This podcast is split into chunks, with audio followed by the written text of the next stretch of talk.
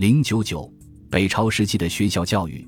北朝自北魏到武帝拓跋圭登国元年，至北周静帝自文衍大定元年止，在近二百余年的时间里，经历了北魏、东魏、西魏、北齐、北周几个历史时期。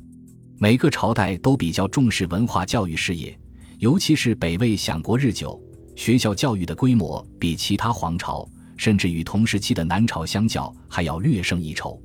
北朝的文化教育政策。虽是儒、道、佛杂糅，但以儒学为主。当时的官学教育随着政局的变动时兴时废，然而儒学在学校教育中的主导地位却始终未能动摇。儒学已成为北朝少数民族与汉民族互相融汇合流的最佳精神纽带。北魏时期的中央官学及郡国学校，北魏汉化教育始于道武帝拓跋圭。拓跋部落是鲜卑族的一支，原以畜牧狩猎为业。入主中原之后，他们在封建化的进程中最需要的文化营养便是儒学。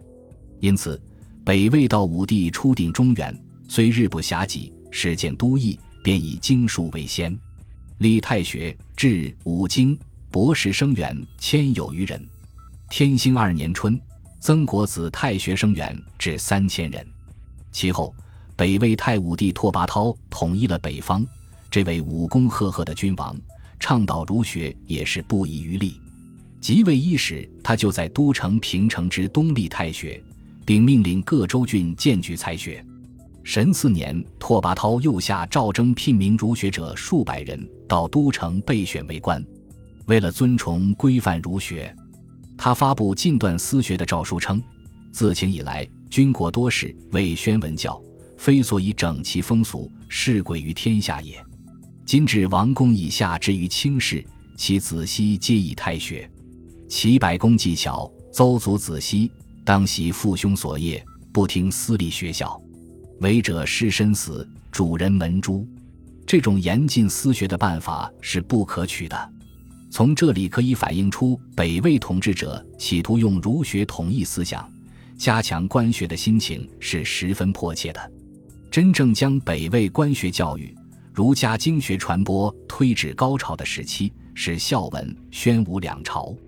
这两朝突出的成绩是发展了多种学校教育形式，不但太学、国子学和四门小学并立，而且又专设为皇亲国戚、王侯子弟开办的贵族学校——皇宗学。太学、国子学都是先朝早就有的学校，北魏时期仍承前制。只是规模较同时期的南朝为大。早在献文帝时期，北魏朝廷就对太学博士、助教和生源有过明文规定。至于四门小学，则是宣武帝的独创。这是宣武帝拓跋克听从当时的大儒刘芳的建议而设立的。四门小学大约设在临近太学的地方，也是相当太学水平的中央官学，并设有四门博士。皇宗之学的设立略早于四门小学，时间当在冯太后执政的太和初年。皇宗之学是专门为推进拓跋族皇室贵胄的汉化教育而设立的。魏孝文帝亲政之后，也曾亲自到皇宗学中询问博士经义。北魏孝文帝是积极推行汉化的佼佼者，史称孝文亲民击鼓，读好坟典，坐于聚安。不忘讲道，他推崇儒学，曾亲信鲁成祭祀孔子。迁都洛阳后，孝文帝下令禁断胡服，改用汉语，变胡姓为汉姓，所有礼仪制度也全盘汉化。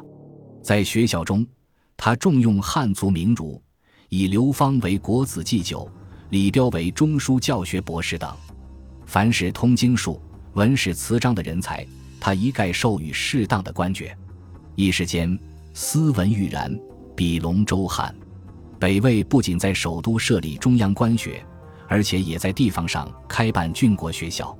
最初只是一些热心教育的太守进行办学。北魏建国之初，常山太守张巡就曾因兴办地方学校，受到过拓跋嗣的称赞。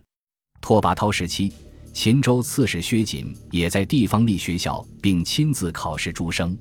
然而，真正在全国范围内大办地方学校的人，还应是献文帝拓跋宏。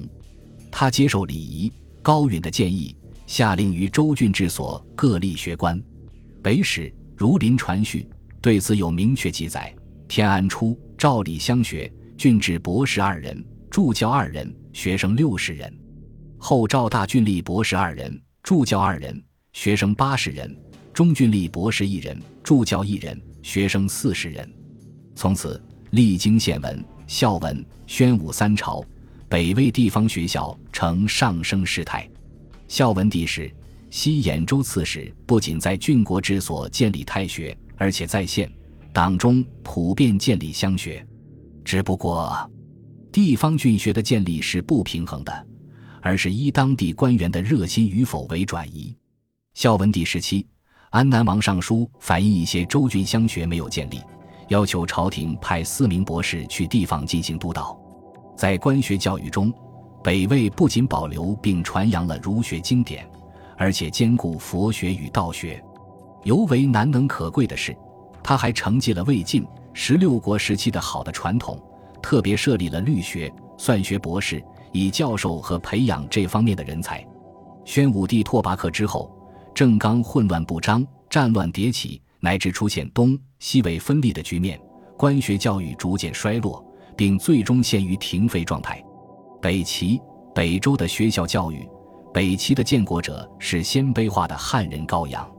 北齐的官学教育在设置上比较完备，史称其制，诸郡并立学，指博士、助教授经。但这仅仅是形式，实际上，由于北齐政局动荡，国祚短暂，所以表面上国子学、太学四门学齐全，而真正官学教育却并不景气。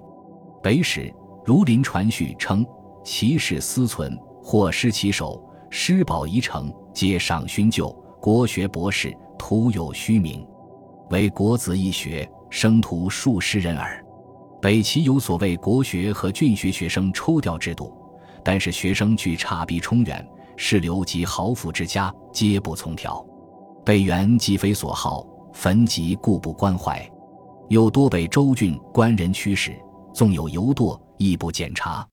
老师水平差，学生也不认真学，管理松懈，官学教育处于半停废状态，而且社会的风气也不上读书。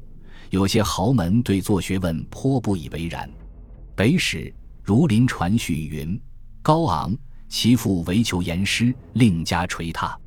昂不遵师训，专事驰骋，美言男儿当横行天下，自取富贵，谁能端坐读书，做老博士也？”北齐的学校教育有一点还是应当提及的，就是在州郡学中立孔子颜回之庙。其文宣天宝元年。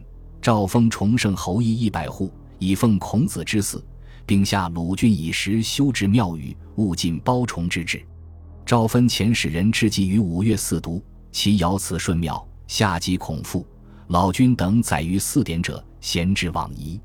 这大约是天下郡学立孔庙之始，对于后世普遍尊孔有深远的影响，同时也说明儒学在社会及教育中越来越重要的地位。